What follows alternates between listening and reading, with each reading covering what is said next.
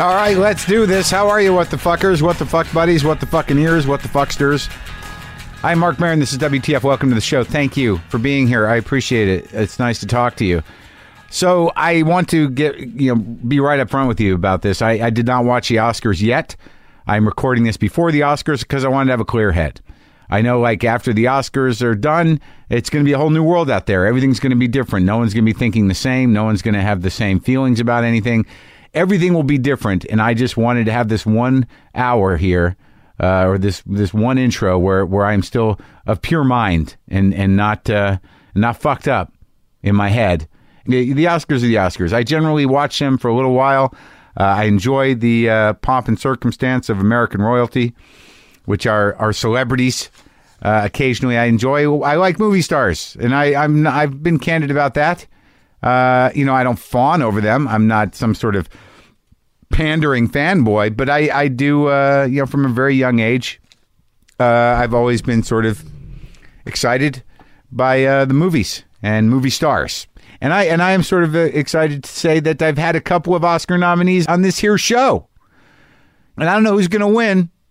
I don't know if Michael Keaton will win, but I do know that he's episode 349 of this show. I do know Laura Dern. I don't know if she's going to win. I hope she wins. I love her. She's episode 430 of this show. You get the app, you upgrade to premium app, you can go uh, listen to those. The Michael Keaton was phenomenal. Laura Dern, phenomenal episodes of this show. There's also two uh, uh, other nominees Paul Thomas Anderson, Richard Linklater, both available still for free. That's episodes 565 and 566. Incredible conversations with creative people. But yeah, I do. Uh, I've always been fascinated with movie stars, but also fascinated. I was thinking about this because my guest today is Nick Tosches, uh, one of the great uh, explorers of darkness, one of the great portals to the possibility of uh, possibility and reality of human corruption and the battle in our hearts with the darkness, with the evil. Not even so much major evil. Yes, some major evil. He definitely deal, he deals with some major evil, but Nick Tosches was one of those doorways for me. You, you know, I don't know where it started for me. Do you if you have if you have a fascination with darkness, can you place a, a memory on it? Where does it start? Where does it start? I, I, I vaguely remember seeing those horrible True Detective magazines on the rack at Skaggs Drugstore in Fair Plaza in Albuquerque, New Mexico.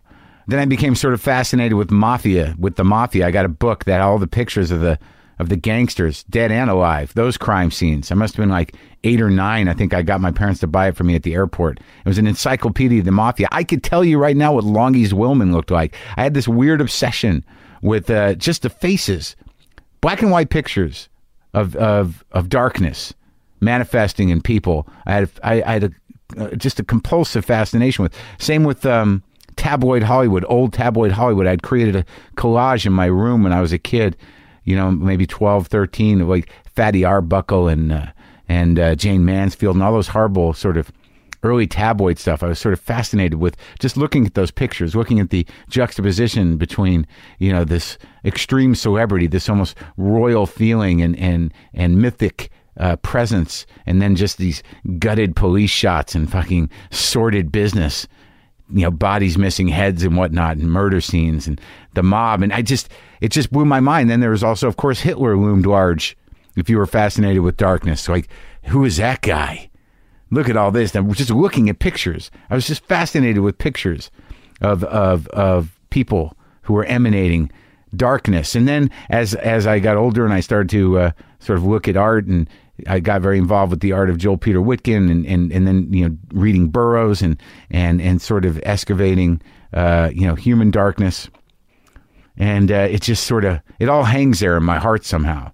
You know, it, it, you just don't want to get the the weird thing about having a compulsion towards darkness or a morbid fascination. There was you know Manson period with me as well, and is that you you know when you really get close to it, it's you know it's very it's disconcerting because there's part of you that wants to drift in.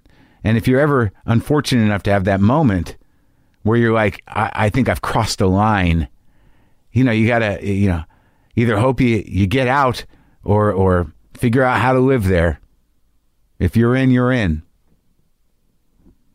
Well, Nick Tosches always represented one of those doorways for me, and and uh, I can't even remember when I read uh, the first Nick Tosches book I read, but I, I believe it was I believe it was Dino.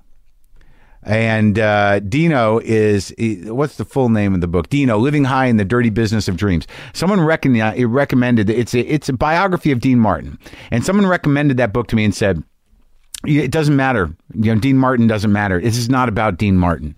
This is about this is about darkness. This is about you, you know that period in Hollywood, and I have a real fascination with that period in Hollywood. But there's no better celebrity biography ever written than Dino." uh, the um, the the Nick Tosches book. It just it blew my mind. It was written like a novel, and I couldn't fucking put it down. Living High in the Dirty Business of Dreams, Dino. Check that. That was my entry into Nick Tosches. And, you know, he just, he built a life based on research around Dean Martin, and and he he just struggled for access into whatever was going on inside of Dean Martin through the you know the world that was swirling Dean Martin through it, and you know by the end there's an emptiness to it. There's a, a, a very profound and not necessarily that corrupt of a darkness uh, that that he finds in in an aging Dean Martin. And then I went on, and then you just start. Then that's that opened the door, and then I I, I got Hellfire, which was his first biography of uh, Jerry Lee Lewis, which is spectacular, a little more poetic, a little a, a little bit leaner than Dino, and then uh, and then I got um, his some he did some uh, nonfiction stuff, some journalist stuff, uh, the unsung the unsung heroes of rock and roll, the birth of rock and roll in the wild years before Elvis. Great book, introduced me to the amazing Wynonie Harris and a few other people. Uh, and then there's the book, uh, the con- uh, the book Country, another journalistic book, The Twisted Roots of Rock and Roll, which gets a little hung up on research, but not a bad book. And then there's the nonfiction books. He wrote several uh, several novels, but there's also a tricky book called King of the Jews about uh, Arnold um, Rothstein, uh, the original one of the original gangsters uh, and it has a lot of Christ mythology. You know, there's he's very hung up with the with the Jesus and with the sin and with the evil and with the transgression. And I recently read part of his uh, his new uh, uh, novel, uh, which was um, Me and the Devil, which was a little a little bit autobiographical, quite disturbing about an aging man with a younger woman. Deals with blood. but the bottom line is is that Tosches was almost a mythic character to me. And and and the getting the opportunity to talk to him was a bit overwhelming because there are people that I think possess the keys, man. There are people that I think possess the keys. The understanding of darkness. Everybody wants to have an understanding of darkness without losing themselves in it. That that's the that's the allure of it. How do I get a little bit of that without becoming that or without, without being enveloped in it? and there are certain artists that you pick as your guides. And and he was sort of one of mine, so meeting him was a was sort of a big deal. Oh yeah, before I forget, I believe it's been over like it's been about three months. I, I, I can find out exactly, but I know it's been. I think it's over three months, or maybe about three months I haven't had any nicotine. But during this Nick Tosches interview, I did have the lozenges out, and he did. Uh, he did so he did show some interest in him, and it did provoke a bit of conversation about uh, addiction and whatnot. So that's that's what's happening if it's unclear when you reach that point in the interview. Um, what else? Oh, I'm I apologize. I was on Girls yesterday, so go DVR that, or don't DVR it. Go on demand it. Go watch it online. Go do HBO on the go, or if you're watching it, I, I had a great time doing it. Sometimes things just get away from me, and I forget to plug myself but you can certainly go watch it. I think I was funny. I met with Nick Tosches at the Bowery Hotel in my hotel room. I waited for Nick Tosches. I had my mic set up and I was nervous. You know, all I'm looking for is the conversation to flow. If anything happens above and beyond that, that's great. If that doesn't happen, it's trying for me. And when I'm looking at somebody who I consider one of the great dark Buddhas, there are a few uh, that I've known in my life or that I've met and some that I haven't met. Joel Peter Witkin, Jerry Stahl, William Burroughs, um, Hubert Selby. There are people, the windows, man, the ones that went in navigated, came out, told the tale. Dark Wizards.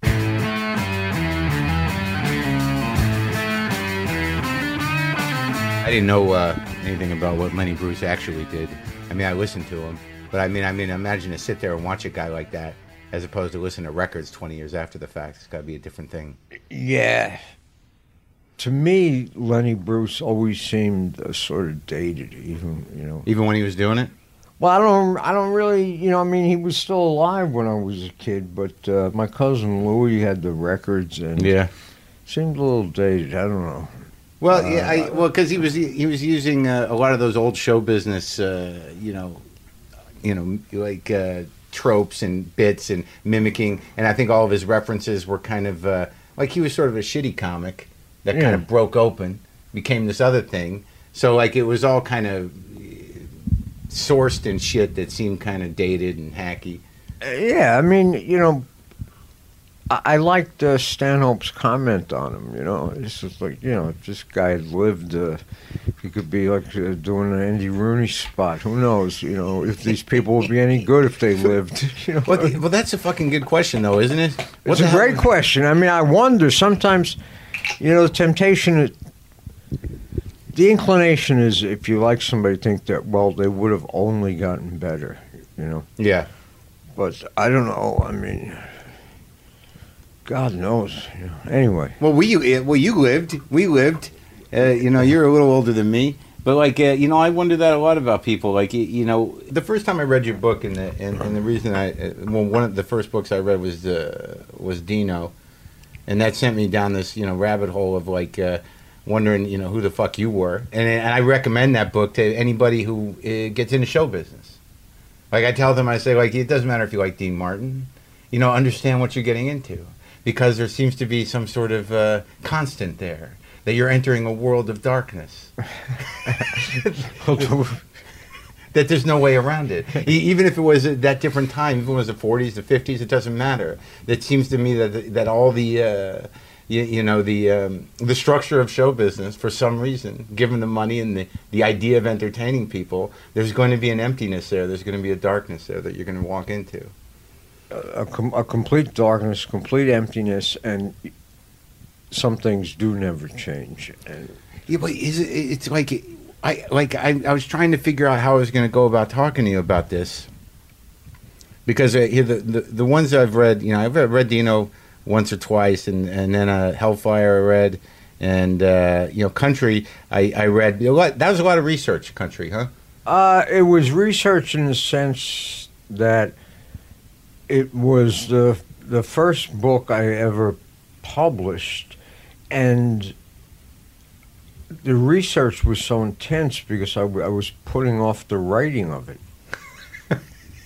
and so Did you? But did you it's get much easier to to write to write a book when you're not writing it. Yeah. You know, when you say this is all for the book. That's why you meet these characters that go through life like 30 years working Yeah. on a book. Yeah. Why did they want to do that? Well, now I guess it's a screenplay or something. But uh, yeah, I've always loved research, but I realize when I'm not doing it for my own self satisfaction, it's basically to avoid the actual writing. But what, when you do the research and you start going down like that, you know that that rabbit hole of what that music was and these characters that you were going to explore, to like, did at least the process of research get you to a point of frustration and, and, and self hatred or something to where you were able to burrow into the shit that you really wanted to get to? I don't know where self hatred enters into it, but see, back then it was like real research. Yeah. Now, now what is research? You go on the internet. For two seconds, all you got to do is Google it. That's research. Yeah. You know, and I'm not going to be a hypocrite and say that once in a while I don't do it, but you have to be aware when you're doing it that the misinformation is as plentiful, if not more, Right, than the information. right. Whereas, you know, going blind with uh, microfilm and old books is uh, is a completely different deal. Um, I don't do much research anymore. Then again, I'm going to retire. I'm not going to write. So, You're, what do you mean you're going to retire? well, you know, I'm now uh, technically older than dirt, and, uh, so I'm going to have my uh, 65th birthday party very soon, and uh, celebration. It's not a party. To me, a party is not a party unless it has booze. Mm-hmm. But uh, celebration, and uh, the retirement may be delusional. but at least I'll be retired for one night permanently. Yeah, at, at 65, somehow or another, Yeah. you've you've put the, uh, we associate the two. right. Yeah, that's a so why the hell not? So I'm I'm I'm just going off and uh, celebrating my what is it? What's the golden years? Oh, yeah, this is it. This is called the golden yeah, years. yeah. How's that feel for you? What a fucking what a what a line of shit that is. The golden years. You fall apart, and that's a gold. You know It's what I mean? fucking. it- It's about as gold as a commemorative coin. You know, it's like you know, twelve karat gold plated, electroplated. yeah, and you just see the nickel under it as it as the oh surface. yeah, yeah, and then it tarnishes. Yeah. you know, the real stuff. So uh, But when did you start? You started, you know, you know, you grew up where? I was born in Newark, and I grew up in both uh, Newark and Jersey City, and then moved to New York in my late teens. My father's from uh, Jersey City. Whereabouts, you know? Sni- he went to Snyder High School. Yeah, that's my cousin Dorothy went to. It was one of those things where I always knew he grew up in Jersey City. I remember visiting my grandparents over there once when I was really young, and then years later we went back, and he was like, "Hey, there's my old place. I'm going to get out of the car." I'm like, "Why don't you stay in the car?" Yeah, What yeah. S- Snyder, their their colors were black and orange, like uh, fucking Halloween or something. Yeah, I think I was born at Margaret Hague Mar- Maternity. yeah, yeah, That's yeah. where I was born. I was born in Jersey Mayor City. Mayor Hague, named after his wife. Yeah. So you're there in Jersey. What was your were your parents? Uh, what'd your old man do? He, he- well, by the time I I was, uh, I don't. Let's see. What did he do? He got out of the service. He became uh, a bouncer, and then got in the bar business, and uh, that was that was basically what he did. Yeah, and then what, what were your first jobs? Uh, he gave me a great job as the porter in his bar. You know, What's a porter do? uh, cleans up the the puke and piss from the previous night, and uh, Yeah. know, the wadded up uh, toilet paper with lipstick in the ladies' room, and uh, Yeah, learns very early on that women are much bigger slobs than men. that was the Uh, first lesson. mops, and you know, just, Yeah. you know, just that's what I did that before I went to school in the mornings, and uh, There's something about about that about being in a bar when you're younger, when you can't, when you don't know that life, and just you know having to deal with the aftermath of whatever went on the night before. And Yeah. that, it's sort of a weird entrance into that, that world of like, uh, grown ups are up to something. and then to be part of it later on, have Yeah. these vague memories. But I, I never put, I never threw a cigarette butt in a urinal. I remember in They- my adult years. That's what you learned? I remembered picking them out, you know, and there were none of these sanitary gloves involved, and oh, Just washed up after. yeah, and then I, you know, I wanted to be, uh, I wanted to be a, a writer, a poet, you know, and uh, so I started writing. Who was it? What inspired you to do that? Who were you guys? I mean, at that time when you read, when you, I, I, well, I was reading just trash. yeah, So, uh, but there's was something about writing that appealed to me. It was, I felt the need to communicate, and there were, was really no one around to communicate to or with. And uh, being a, a, a coward by nature, you can communicate. Writing is a great way to, like, you know, communicate while you know hiding in a corner facing a wall. It's basically an act of fear.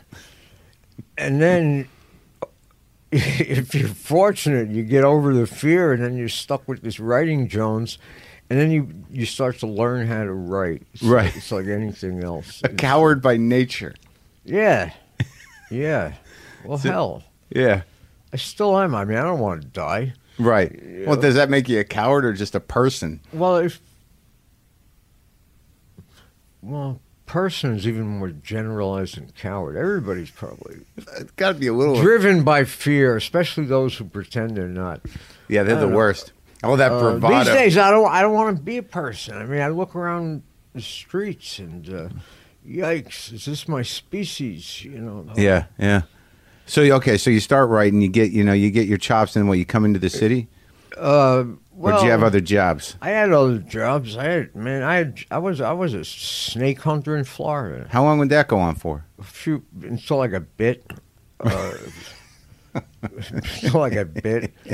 Well, how'd you get down to Florida? That place. Oh, I was just bumming around with this buddy of mine, and uh, they were building. They were finishing the building of Disney World, I guess, in Orlando. and We Right. had construction jobs there.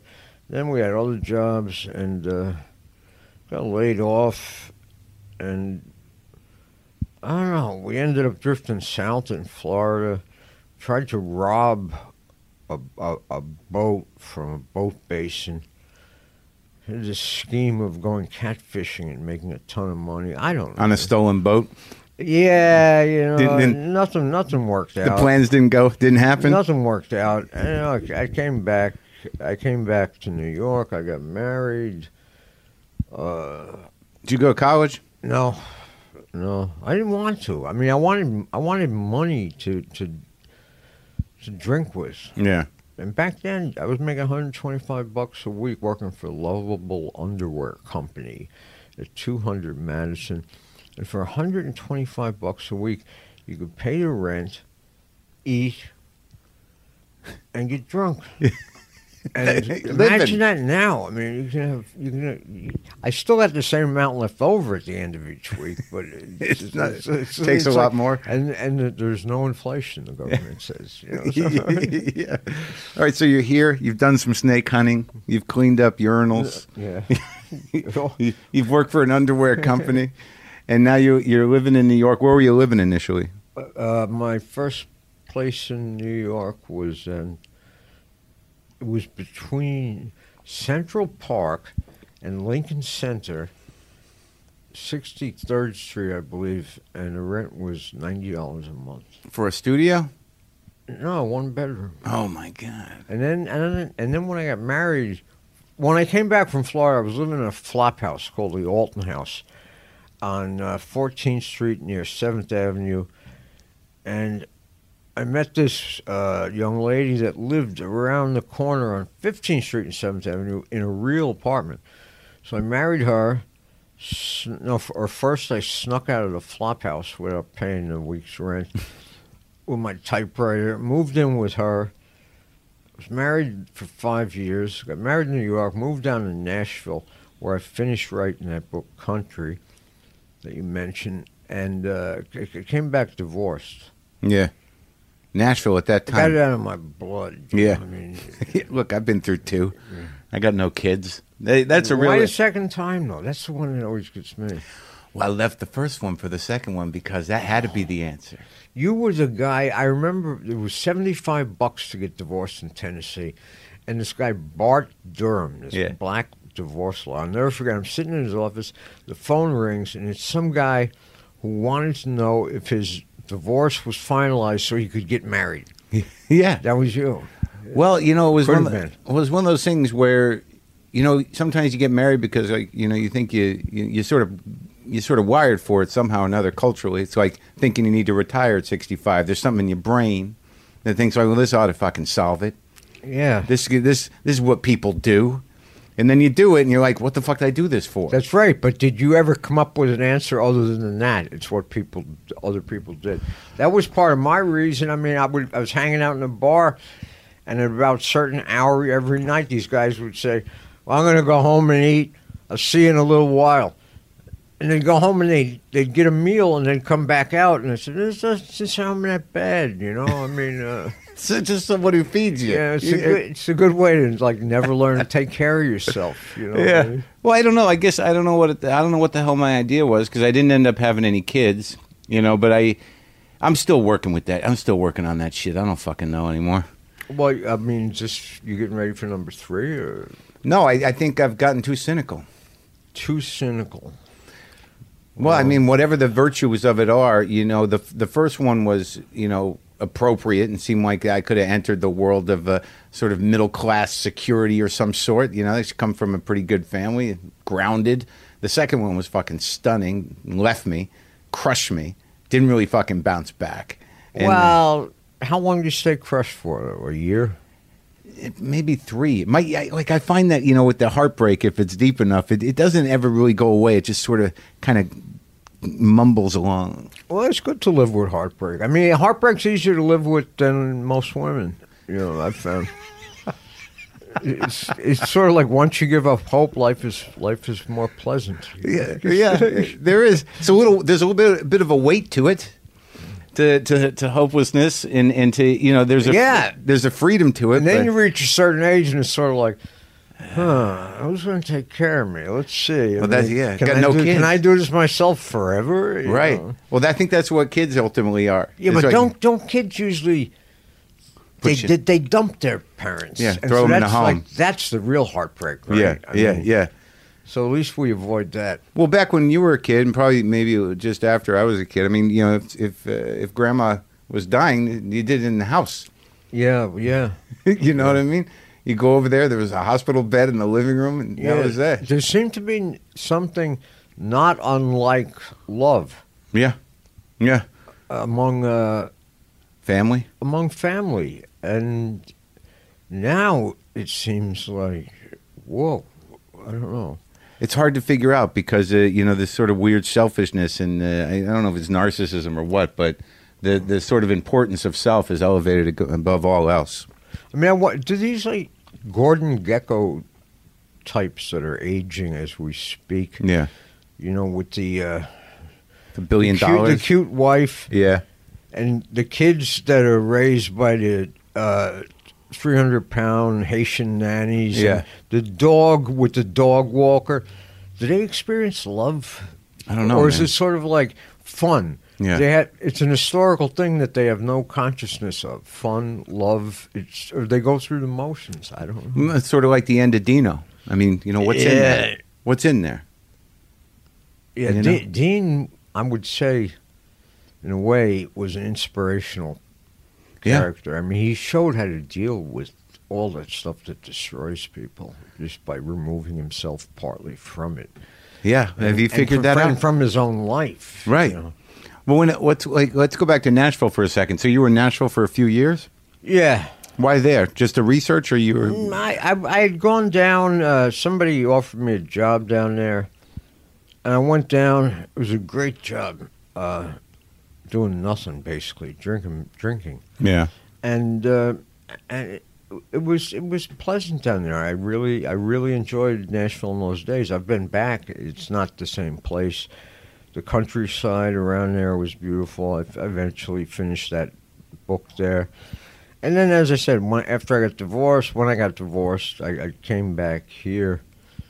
Uh, When did you When did you start writing about music though? What would, what, what drove you? music? Toward, when did what drove you towards? that? Well, it was because there were all these so-called underground rock and roll places where you you could write and make like 10 or 15 or 20, 20 bucks even. I think that was Rolling Stone. It was like 20. They paid you 20 bucks. so you just saw it as a gig.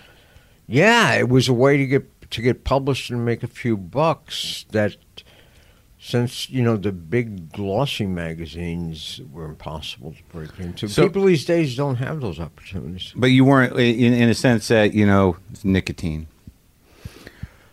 I haven't smoked a fucking cigarette in ten years, but I eat those things all day. years. Yeah, Wow, God bless you. Yeah, the doctor's trying to get me, wants me to take Chantix. yeah. I, I, you know, this shit'll give you the shit. like I get the nicotine. Yeah, but I'm I'm basically addicted to smoking. I not- know, not I to know. nicotine. you I, yeah, I mean, I, I thought I was. well, yeah, ten years on these things. Mm-hmm. Oof. No, the good thing about these, man, is that like you know you can regulate how much you're getting. So like you know in the way yeah, that but I mean, you- and and so obviously you feel it. you're it, man. still addicted because Yeah. you're taking these pills. That's exact. No, they're, they're candy. They're, they you suck on them and, They're nicotine candy. Yeah, Well, yeah. that's a, that, nicotine's a drug. I mean, it's a pill. Oh, absolutely. But it's like there's a there's a pleasure to it. Yeah, I know. I try not to go to that Well, place. and enjoy them. I mean, it's. I Yeah. like this. yeah, poison. Well, how how what? So ten years without smoke, but yeah, how long without one of these have you gone? I don't know, man. It's uh, like uh, I guess a year or so ago, I went. a f- I went about a month without anything, and it was just uh, unbearable the amount of anger that was available to me. Well, have you tried other substances? Uh, Yeah, I don't do nothing no more. I got 15 years sober, 15 years clean. I don't do nothing no more. Yeah, they ain't gonna do nothing no more. You? Uh, well, cigarettes, uh, cigars are a pleasure, not an addiction. They're great, right? I really like them, but I, I got busted for bringing cig- buying cigars through the internet. What the Cubans? Yeah, Homeland Security. Really? Yeah. What, what, how, what do you mean busted? They arrested you? I got a a notice from Homeland Security. It's like if I wanted my impounded goods, come and get them. It was like a 20 page document, you know, the day of the Paperwork Reduction Act. But I was in England recently and uh, I enjoyed them there. I, I plan to enjoy them on my uh, On your, at my retirement retirement, party? celebration, my uh, Yeah. my birthday celebration. It's one- it's one of those things that like you know even the, any average asshole really can afford the best of of a best cigar. It's an affordable luxury, really. You know what I mean? I, I really enjoy that. Cup of coffee. Yeah. I'm I'm good, or you know maybe a glass of port, but no, I don't do anything much anymore. I even I had to stop reef stop smoking reefer because my diabetes. Because reefer would make me want to eat the worst possible. Oh yeah. It never makes you want to eat like a steak and a salad. No. It's Pint of always- ice cream. Yeah, you know things things are just oh Drake Drake's ring dings. You know, oh. yeah. A box of those. Is the strawberry ice cream enough? That'll Yeah. go well with the butter pecan. oh know? fuck yeah. Two pints. So I, I, that's why I stopped smoking uh, reefer, and I basically lost my uh, lost my thirst for booze. you never got strung out though. Uh, yeah, I've been strung out on a, couple things over the years, long ago. But Yeah. no, I just basically stopped taking everything, and I, I want to, you know, I like to be present in my own life, both for better and for worse. So I, I, I, I started get. I'm getting off on that. I'm getting off on watching the whole. I never thought the apocalypse would be such a mediocrity that nobody would notice. Such it. a bore. Yeah. Yeah. I mean, I, I'm really getting off on watching the world just completely go to hell, and looking at all these idiots around me. yeah. It, it, it, it's terrific. Yeah. It's like there. I think the world ended about six years ago. We're just, now we're just. Yeah, yeah, like I said, it was so dull. Everybody's waiting Just missed for. You, you know, the, the, you know, it's a three hundred million dollar Hollywood production No. here with special effects. That was it. No, That this is it. this That is the post-apocalypse. This is this is the post-apocalyptic world, and they keep uh, making those movies. God, just keeps repeating itself. Have you noticed that as you get older that like the promotion and the movies themselves, it's just this repetition of garbage. Oh. that like you know, as seasonal garbage. It's just like the same thing over and over again. It gets bad when you want to go to a movie theater on a weekday afternoon in the dead of summer just for the air conditioning, and you, you can't bear the prospect of like Of any of them. Yeah, having that even. uh, You'd, know, you'd rather be in the heat than than deal with what you're gonna have to I put mean, in your who- head. You know these, these these and you always hear these movies like fall down in their face, and you always hear, but it, it'll do well overseas. yeah, and you're thinking like, what kind of morons Is that like some kind of like American arrogance that you know? Uh, no, that's how we met. That's well, we, we shit, they eat it. you know? right. Yeah, we're exporting the apocalypse. Yeah. the, the subtle apocalypse is making money overseas. No, um, the United States of America was like twice around the fountain and into the dirt. You know, the the American dream. You know, we're like the only country that ever saw ourselves as a dream. Yeah. No, it's real, Jack. Yeah. You know, it's like, and it's over. It's no good. you know. So back in the '70s, you weren't like a like a you know diehard rock and roll guy. Uh, in the seventies, I I always liked the older R and B. Right. Uh, my cousin Dorothy is older than I, and I listen to a lot of the stuff she listened to. Well, to this, yeah, and so it was rock and roll, and then I sort of lost interest in that by the seventies. It was in the seventies that I lost interest. but you weren't part of the whole like you know Legs McNeil. Is he a friend of yours? yeah, no, I wouldn't say friend. Yeah, No, but like acquaintance. yeah, but you weren't part of the defining voice of that no, punk no, thing. No, no, I I didn't even know what the hell it was. To tell you Yeah. the truth, I mean, I remember I remember the seventies. Uh, you know, a lot of people think I, I was because it, I wrote this article in 1969 called "The Punk Muse." Yeah. Boy, this guy used the you know coined the phrase. Yeah, you know, yeah. It's like I, that's not what I had in mind. You know, it wasn't even. You were misinterpreted, and you became. I don't know. Well, if, to live is to be misinterpreted, right? You Yeah. know, Only you know if you're lucky. all you do is go to a deli counter, you know. It's Yeah. like, no, I didn't say that. You know?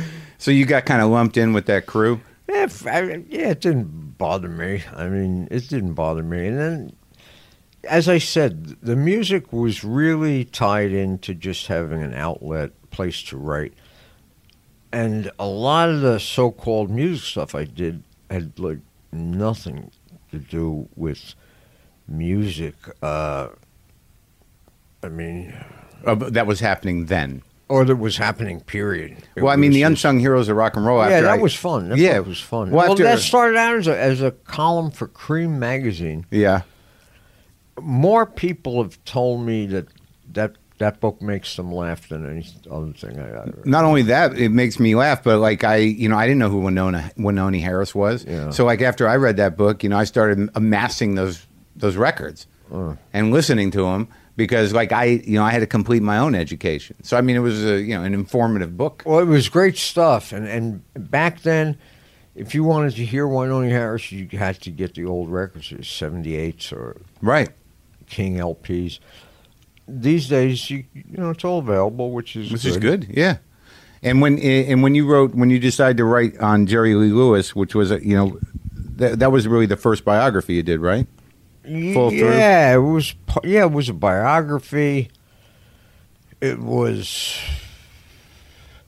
I don't know how the hell to describe it. Jerry Lee fascinated me as a human being, and when you, you write a, when I write a biography, I Yeah. have to be completely fascinated by some historical figure who whose core is a mystery that remains unsolved and usually has something to do with the mystery in me that is unsolved even to my, myself and jerry lee struck me as the kind of guy he's the only probably the only person i can think of uh, whom egomania fitted Right. you know, was becoming he was also if you know th- there's no heaven no hell but he's going to invent hell just so he can go there and, and he's, he's great, uh, great artist. Talk about strung out and uh, self abuse. Here's a guy. You look at a picture of the so-called Million Dollar Quartet. You got Elvis, Carl Perkins, Johnny Cash, and Jerry Lee Lewis. Yeah. And who on earth? What would the odds have been that the last one alive is Jerry Lee? Right. I love that. Yeah. I love that. He's a great. He's a great man. A great American.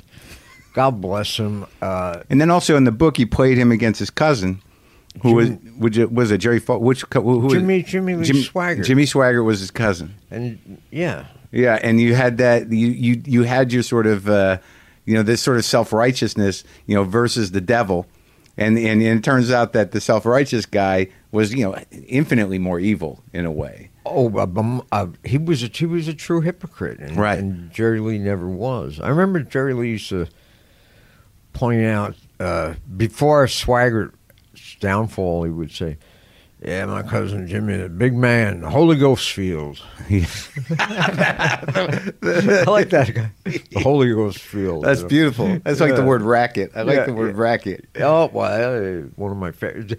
It's so all-encompassingly descriptive. Yeah, know? yeah, and 'Cause it's everything is crooked or people want it to be. Everybody has a gimmick. I remember. Well, that's well. That's one of the benef- the benefits of. That's one of the good things about America is that like you want to invent yourself, you want to sell some bullshit. Go ahead, see what Yeah, you can do with it. The, the market's there. The market's there, but the trick is, these days, I don't know what.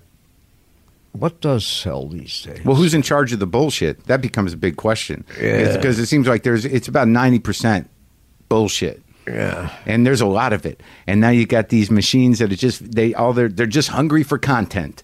What do you got? What can you give us for nothing? You know, That- the people are waiting. That was a a, a, a great revelation to me. It, within the last year, that I always thought I was a writer, and then I found out the new word for new phrase for writing is providing content. Yeah. So if somebody asked me what I did for a living, I would say it was content provider. You know, it's like I run to a guy in a bar and he starts talking to me. I said, "And what do you do for a living?" Said, I'm an entrepreneur. Uh huh. I mean, period. That's it. It's not entrepreneur of, Right. but I mean, imagine the, the way people describe themselves. Yeah. I'm I'm in the content providing field. You know, I mean, that's what is that? That's probably the new euphemism for unemployed entrepreneur. Sure. Yeah. Yeah. Uh, that that's something that can happen entirely in your head. Yeah, and we have all these experts that are not expert at anything. Can you hook up this uh, TV so that it works with the amp properly? I only want one remote control. Can't find anybody who can do it. The computer guy who sits there and does the same thing you do, and you're watching him, and he's getting paid by the hour Mhm. to do the same unsuccessful thing. So I don't know. I mean, it's like to hell with everybody. I just I'm enjoying watching everything go down. I got two books coming out, so I feel like you know I've, I've done enough. I've done enough. You, you got you got them coming out now. Well, I got one coming out very soon. This is my first children's book, my first and last children's book, and then I have my next really big novel, my uh, coming out next summer. I finished that. That's the, it's the one true, the one true gospel. It's the true story of Jesus Christ. Really? Yeah, it it it, it actually is, and. What'd you do for research on that one? I, I studied uh, the Gospels, both the Orthodox ones and the uh, uh, Apocrypha, and uh, read around. The basic theological and historical th- thought now is well, nothing in the Gospels could have happened. Uh, none of this was possible. None of it did happen, and yet I believe. They're always written by these believers that can't even believe the, the, the you know the the pitch. Right. So I I took it from there. I took it from there. Got a little inspirational history going. So that may be my last book, or I might I might write a book called "Live Wrong, Live Long." There you go. And you can cite. You know, you can cite. I mean, like real, real help for people that like you know how to like not you know. You ever see this guy, Doctor Andrew Weil or yeah, yeah, yeah. I mean, who buys this guy? You know, and it's like he smiles right. Yeah, He's got that beard. He smiles right. Yeah. He's got the, the avuncular beard. Yeah. He's not in it for your money. Yeah, yeah, yeah. He's know? there to help. Yeah, I would just wish he would just like keel over and drop dead while he's doing one of his things. You know what Yeah. I mean? Because yeah, he's going to help you. You know, eat nuts. Yeah. Know? Well, like it's like, it, but the guys who, like somebody like Jerry Lee, who can't, who can't help but be himself, you know, and and right. right. So he's going to push the envelope on that. But I think it's interesting that you know the idea that you know live wrong, live long is that you know maybe if you're you're at least you know honest with your desires and impulses and and you know you push it out into the world, maybe part of your maybe part of your karma or whatever the fuck you want to see is that well you're going to have to you're going to live longer than everybody else and you're going to have to live with that. Or you just, I mean, I remember thinking when I was in my 20s that if, okay, I'll live to be 32, that's enough. And then it's just sort of like, oh, you know, death doesn't want you, you know, it's like, yeah, honesty, that is the most difficult thing because increasingly people not only are dishonest, but they don't know what honesty is because they've never met themselves. Yeah, yeah, You go you go to a job between lying to your coworkers and your boss, lying for a living. That's most of your waking hours. Then you lie to your wife.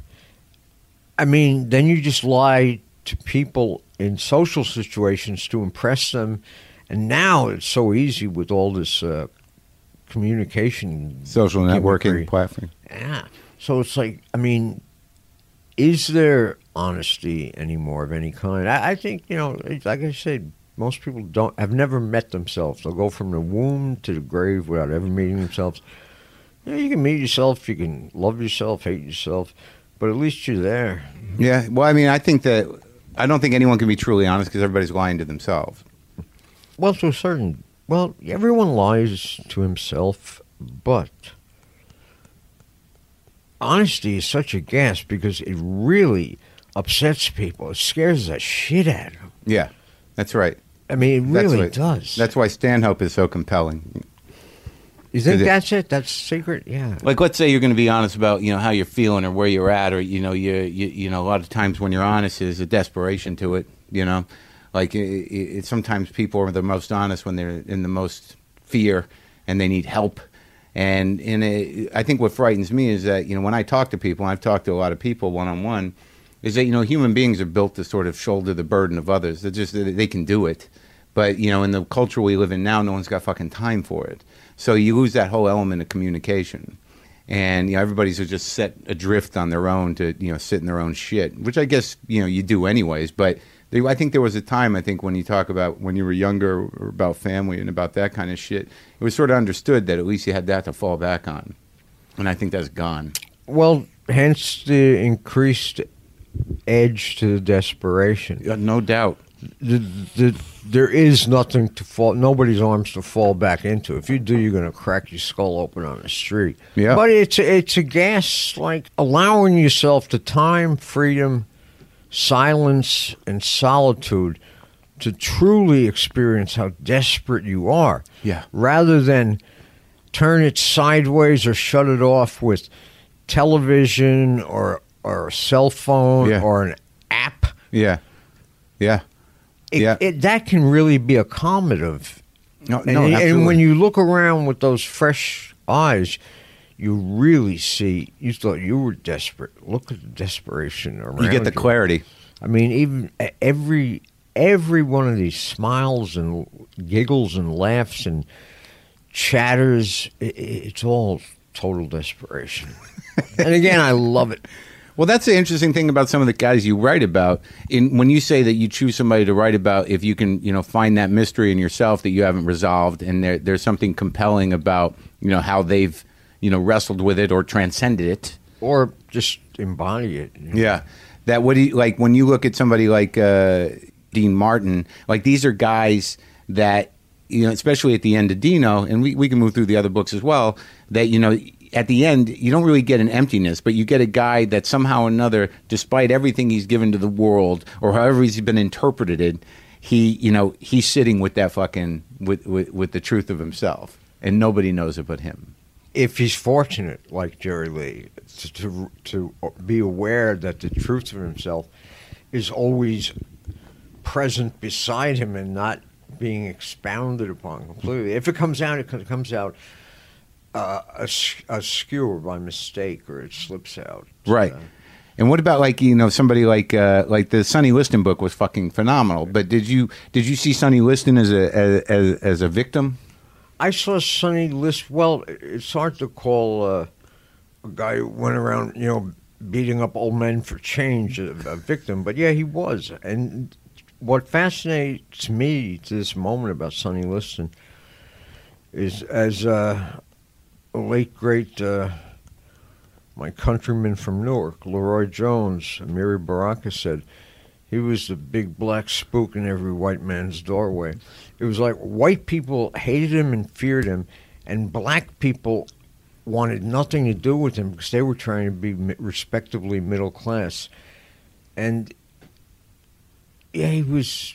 I mean, he was undefeatable physically, and his soul was so out of place in this world. Uh, I mean, I've I've seen letters he attempted to write. Well, I wrote about them in the book. Those letters. Yeah, listen. W- w- you know what a. I mean, who cares about you know these you know million dollar baseball players whether they're on dope or not? You know, Sonny Liston was uh, he was a great American. I, Yeah. and you know glossed over by the the great the truly great Americans get airbrushed out of the picture by America. It's like taking a cigarette out of Robert Johnson's mouth. You see the new hundred dollar bills, you look at an old one. Benjamin Franklin has a fur collar. Not on the new ones. It's like this is America, buddy. You get that cigarette out of your mouth. Get that in politically incorrect collar off back. Where did they take the cigarette out of Robert Johnson's mouth? A postage stamp. Oh, wow. Yeah, they're, they're, uh, they're you know hon- they're always like honoring like Black history. Right. So it's like, well, we can honor it, but first we have to clean it up. You know, it's like, man, hell. Well, now that you see like the the end of it, and when you talk about true Americans, you know, like Jerry Lee Lewis and Sonny Liston, you know, how do you define that for yourself?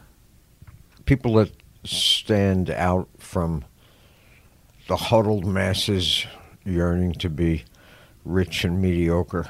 Uh, because free has got nothing to do with this country. This country every day is less free, and people accept it, they embrace it, they don't know what to do with it's like the tales they used to tell after the Civil War. They freed the slaves. They got 10 miles down the road, and a lot of them turned back. People can't handle freedom. People, no one in this country has a should ever make a comment about. I don't see how the German people allowed that to happen because, as a people, we do anything we're told. Yeah, Any anything. yeah, And uh, if you're mediocre enough or a big enough con artist, you become a hero. Like when I was a kid, there were very few heroes. Now it's like, what do you do for a living? Well, I'm a hero. You know, it's like, uh, professional hero. I mean, what the hell, hero? You know, it's like, I mean, these people get killed in this building downtown. It's like nobody, nobody honors like the the you know the cleaning lady that took the subway down at five o'clock in the morning to mop up those floors. Anyway, many tangents and uh, Well, when you did um, the King of the Jews, which I I, I, I, I, I go in and out of that book, it's a very dense book. Arnold Rusty. Yeah. Strange book. Yeah, it is a strange book. What, what, what, what, was the agenda with that book? What were you looking for? Oh, he fascinated me because he was he was the patriarch of organized crime in New York and pretty much the United States in New York. I mean, he he inaugurated the dope racket the day the dope became illegal. Uh, he was the mentor to all the more well-known characters from Meyer Lansky to Lucky Luciano, who worked when they were kids. They worked for him. You know, he, he, back in the good old days of New York, I love that period of New York history to read about it. Uh, you know, Mayor Walker, Arnold Rothstein, when it was was a city that never sleeps. Right. Now it's what is it? I don't know. You know, it's Well- it's- I don't know what the hell you call this place. Well, the, the the the interesting thing that I noticed about Hollywood and about New York too is that there was a time when there were switchboards and it, was a much more intimate landscape, and you know the the sort of hierarchy of both the the, the criminal element and and the uh, the the non criminal element was uh, is pretty well defined. Like I mean, any guy in the street would know who Arnold Rothstein was in New York at that time, and now there's no fucking way to know you know to know well, what the, the, the, going on. criminal element is like a consortium between the governments and the banks. You know, Sure. we need to stimulate credit. Why don't you use the word debt? That's what you're talking about. We Yeah, need to get the entire country into deeper debt to make money. You know? Yeah. and there is no more money there. Just you, you know, digits on, on on computer transfers. That's exactly right. Yeah, you can just lose everything because someone uh, forgot a number. Yeah. Yeah, you got nothing. There has been a mistake made. We lost a number. This is it. It's like, well, the tax system's almost like that. You know, Yeah. it's like they could turn like two hundred grand into five grand. You know, completely legally. I mean, according to since they make the laws. What do you think of Burroughs? Oh, uh, he, a very interesting old crackpot queen. You know, basically a a science fiction writer with a a, a, a dirty mind who uh, got very lucky. He's funny. I, I, I, I mean, a lot of his ideas are they fascinate me only because they're just so bizarre. And he had, he had this pseudoscience thing going. You know, it's like he had the cure for the common cold, yet couldn't cure his own cold. Uh, right. He had a book. He was went on a retreat one time I'm gonna quit smoking. I got the book that teaches you how. I gotta go off to the woods and do it. You know, and then there he is, you know, Smoking. Smoking. yeah, your brother's good. Uh, You know, stylistic, all this stuff with cut ups. I mean, that's just part of. He, he cashed in pretty good at the end. I like his Nike commercial, his sneakers commercial. But he had that idea that, that I think that we're sort of talking about a little bit the idea of a nation of rats. Yeah. That, you know, that, that there is some prophecy to some of the weird shit that he was Well, pulling out of that, his that that's stuff that interests me. Yeah. Uh, because what you have now is that this idea that we were going to live in a this kind of big brotherish type of world and then you realize that like not not only do we live in it but we are it and you know and that's content from it that's how you provide content that with all the social networking you know that if you have any you know you can't do anything without somebody seeing you somehow you know and Well, it and it- it- that's literally true. now, Exactly. and it's like a, a, a, a, the truth is a lie by nature. It's like a Hollywood truth is a lie, and it's like that universally. I mean, George Orwell. I mean, this is so beyond his being on target. I would. Right. No. no we, the the idea of Orwell was that we you know we'd be up against something oppressive, and and the truth of the matter is it, we've embraced it, We're, transcended we're, it. we're our own oppressors. exactly. and, and and we love it. Yeah. Exactly. You know, self-flagellance. Yeah, You know. yeah. We just love it. Well, when you write a book like the last novel, when you you know which was you know raw to the point of like you know because I couldn't not picture you as the protagonist and me and the devil. I mean I couldn't like you know I had to put you in there. I got another friend, my buddy Sam Lipsyte. You know that kid? He's a he's a great writer. He's a novelist. Okay. And like he, you know, whenever I read his books and I talk to him about it, and I say to him, it's like, you know, that part where you're uh, you're doing that girl, but he's like, he's not me. It's not me. It's not me. It's it's a fiction. It's a fiction. That's always the convenient out. I mean, that's that, that's that's the best thing about you know writing under the rubric of fiction. yeah. Well, that wasn't me. It's a character. That's my name, but uh, yeah, nothing to do with it. You know, it's like But how how close was that one to you? oh, let's see. How do I give an honest but somewhat accurate answer? It was very close to me. Yeah. Uh, but not all the way, of course. Not all the way. Like how Catholic were you when you were a kid? I was not at all. Because like I you know something I realized this morning is that you know the benefit the the, the gift of Catholicism is this elaborate notion of of historical evil and, and that it has a face and that it has a, a methodology mm-hmm. and that that it has a you know a mythology all its own. And do you, do you you know in, in in the sense of of you know relationship with sin or the devil you know what what are the struggles that go on in your own head about that I, I, really don't have any. I'm- None. I'm, sort of free of that.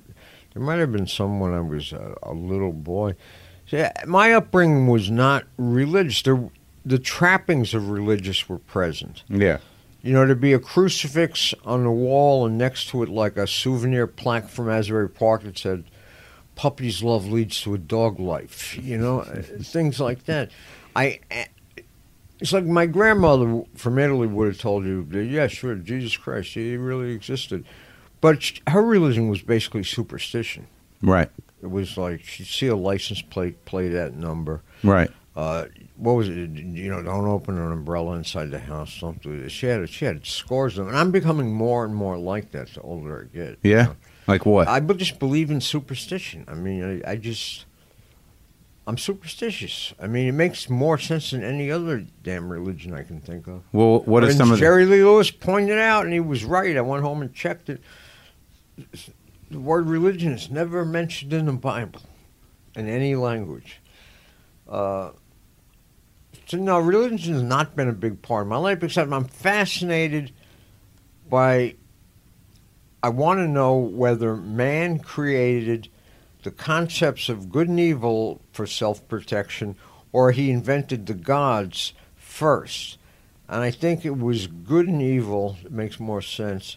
And then the God, just to protect himself, you know, thou shalt not kill. Well, I don't want you killing me, so it's like God said not me. It's, not, you know, it's, got to make it a universal law. Yeah, under, under, under punishment of of suffering in hell. Right. You know, uh, so you know what it is, basically?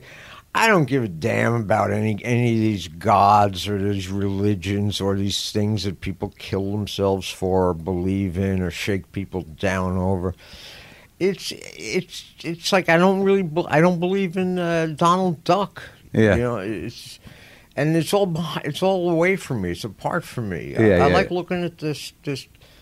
I always sound like a sap, but it, maybe I am a sap. I don't know. I like looking at the, not today, not this gray uh, cardboard colored sky, but I look. I like looking and watching the clouds roll by in the sky. I like the ocean. I like. I like birds. I like money. I like women's legs. I like. I like coffee. So These are a few of my favorite things. I like it. So when when you talk about this, the the the the good and evil thing, where I mean, what where do you land on that? I mean, it, It's first of all, the world is evil in the most boring way. yeah, Listen to anybody who's out to save the world. They're out to grow fatter, richer, off of your ass. hmm This is evil. I mean, th- you know, charity. That's another great racket. People are just evil. Anybody, it's a world of evil. It's just that evil has become so boring. I mean, it's so dull. It's like trying to go to the movies, trying to find like evil that's interesting. Yeah, yeah, yeah. So you have to create it. You have to do it, and then you sit around and say, "What a deranged mind!" You know, I mean, this guy just you know he had a hobby. It was like.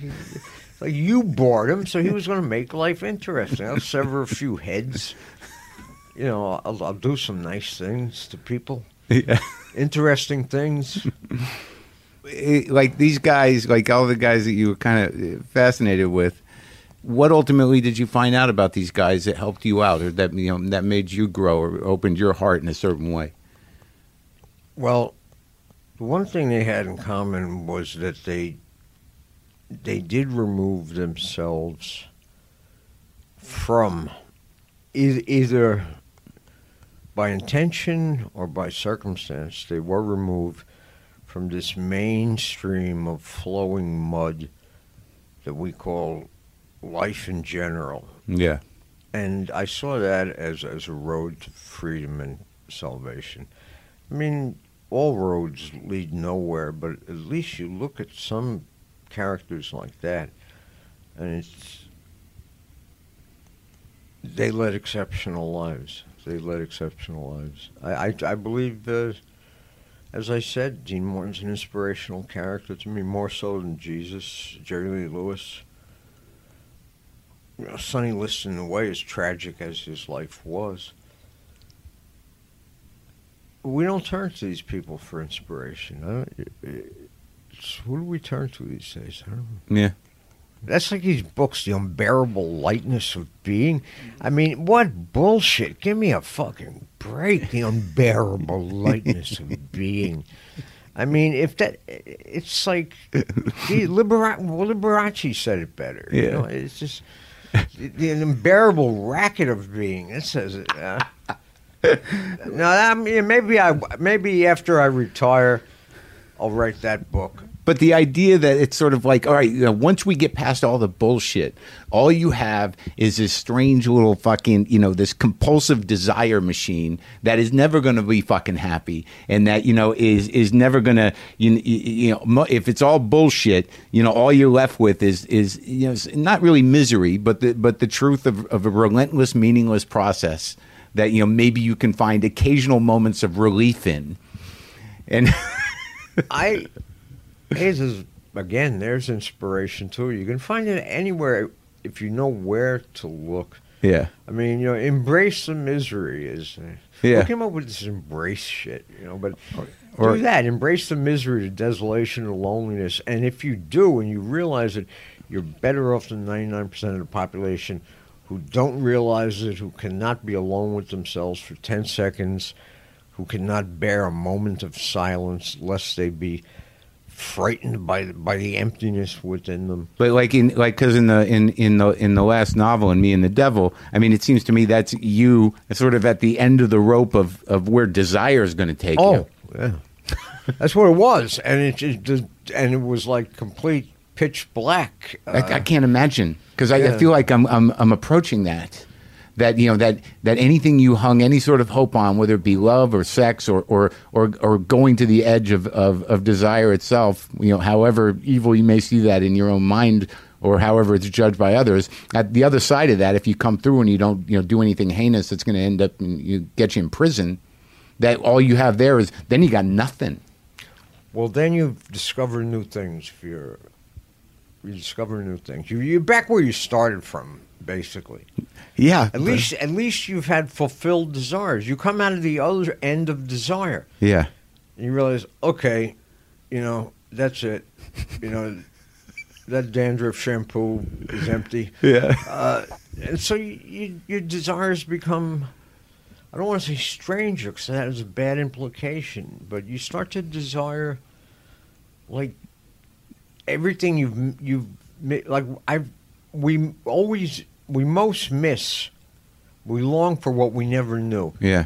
and most of us live lives of desire, but we never lived really. And so, like, just like life could, should, can become a desire. Yeah, but it's weird about desire that like when you, it seems to me that you know when you push it, and when you keep going, you know that there's no there's no like sort of like all right I did it. It's just sort of the hunger expands. You know, like you know. Yeah, it doesn't. There's no such thing as satiety, satisfaction. Right. right. Yeah. It's just that's not part of the deal. yeah. You know, it, it it's it's like, oh, if only I, if Yeah. only I, and then you were then, that was it. Yeah. man. yeah. You There's, know, there's no I'm good. You know. Yeah, I- I'm I- sad. I'm yeah. sad. There's th- th- there's like deathly resignation to one's life, Right. but there's no satisfaction there at all. It's, Right. You know, it's like, oh, I didn't put the razor blades by the bed, you know, for good reason.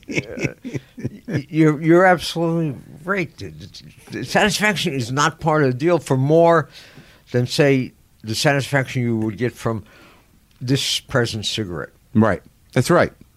Yeah. It's as fleeting as that. As a matter of fact, they just sell satisfaction. Right. Yeah. Yeah. You know, they- well, they tried to. I mean, that's the entire advertising industry is based on it. It's that's the biggest lie there is. Well, this is a business of lying. you Yeah, know, yeah. But yes, satisfaction. I mean, it's it's never going to happen. Yeah. it's never going to happen. So I guess to to be uh, to be, Are you taking these pills? You should know something about. It. Uh, dude, like look, like Look how satisfied you look just by. Well, yeah, I know, I know, I know. Believe me, I, I, I am no stranger to the thrill of being placated by substance.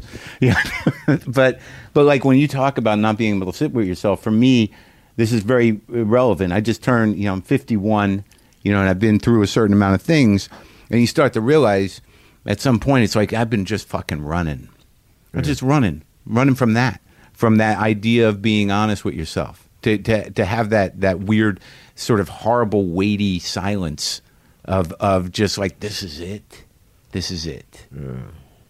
So like you know when I when I hear you talking about that, and I'm a guy that like once I figured out how to use a fucking iPhone, I'm like, yeah, I'll be in it. I'll be in it every fucking two minutes. Mm. Are you on Facebook? I don't can't do the Facebook. I like Twitter because I can just spurt shit out. Yes, you tweet. I do a tweet. See, I've learned all, all the new verbs. Yeah, tweeting's kind of fun because if you get a few people on on the you know on the line, you can just fucking blurt shit out, and then a bunch of people go like, "What the fuck?" and you're like, "Yeah, that's right." Fuck you. yeah. Everybody, you're sitting around waiting, waiting for what? Yeah, wait. Well, it's the same. It's it's like everything else. Like an iPod, it's like you know having your earphones in, being on Twitter, having email with you all the time. It's just a hit. It's just a hit. It's just a hit. It's just a hit.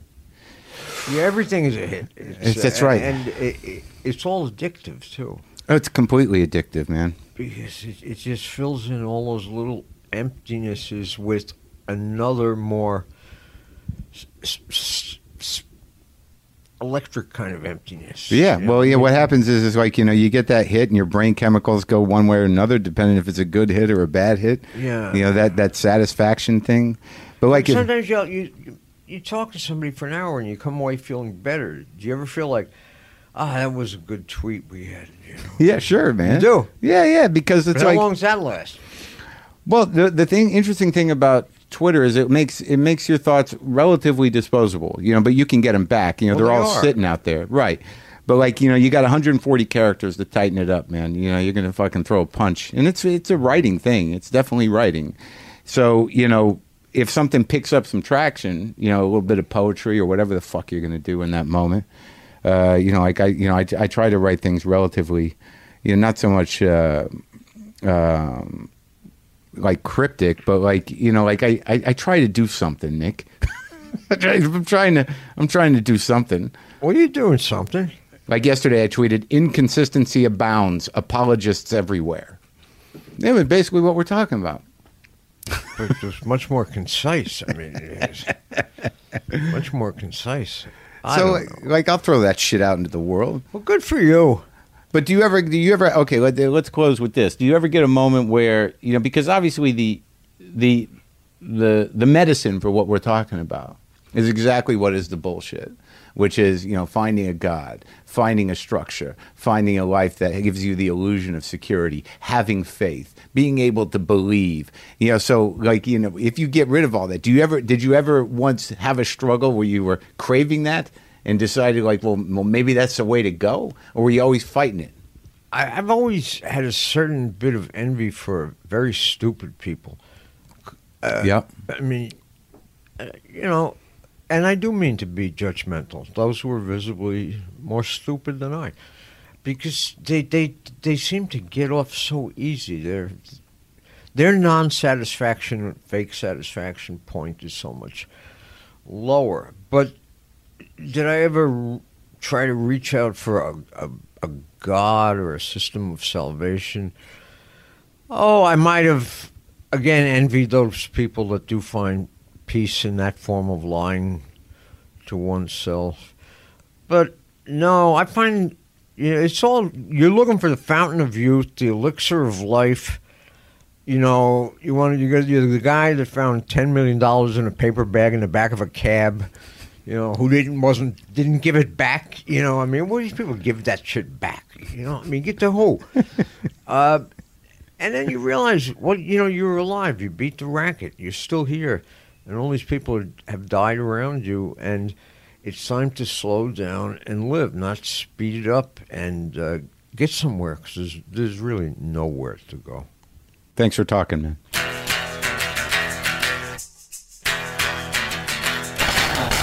So that was cool, right? Talking to the one of the Dark Buddhas. I think we did all right. That was Nick Tosches. Hope you enjoyed that. That's our show. Go to WTFpod.com. Get that app if you want to hear those interviews with Laura Dern or Michael Keaton or Richard Linklater or Paul Thomas Anderson and many others. Many others. More coming. What are we going to do?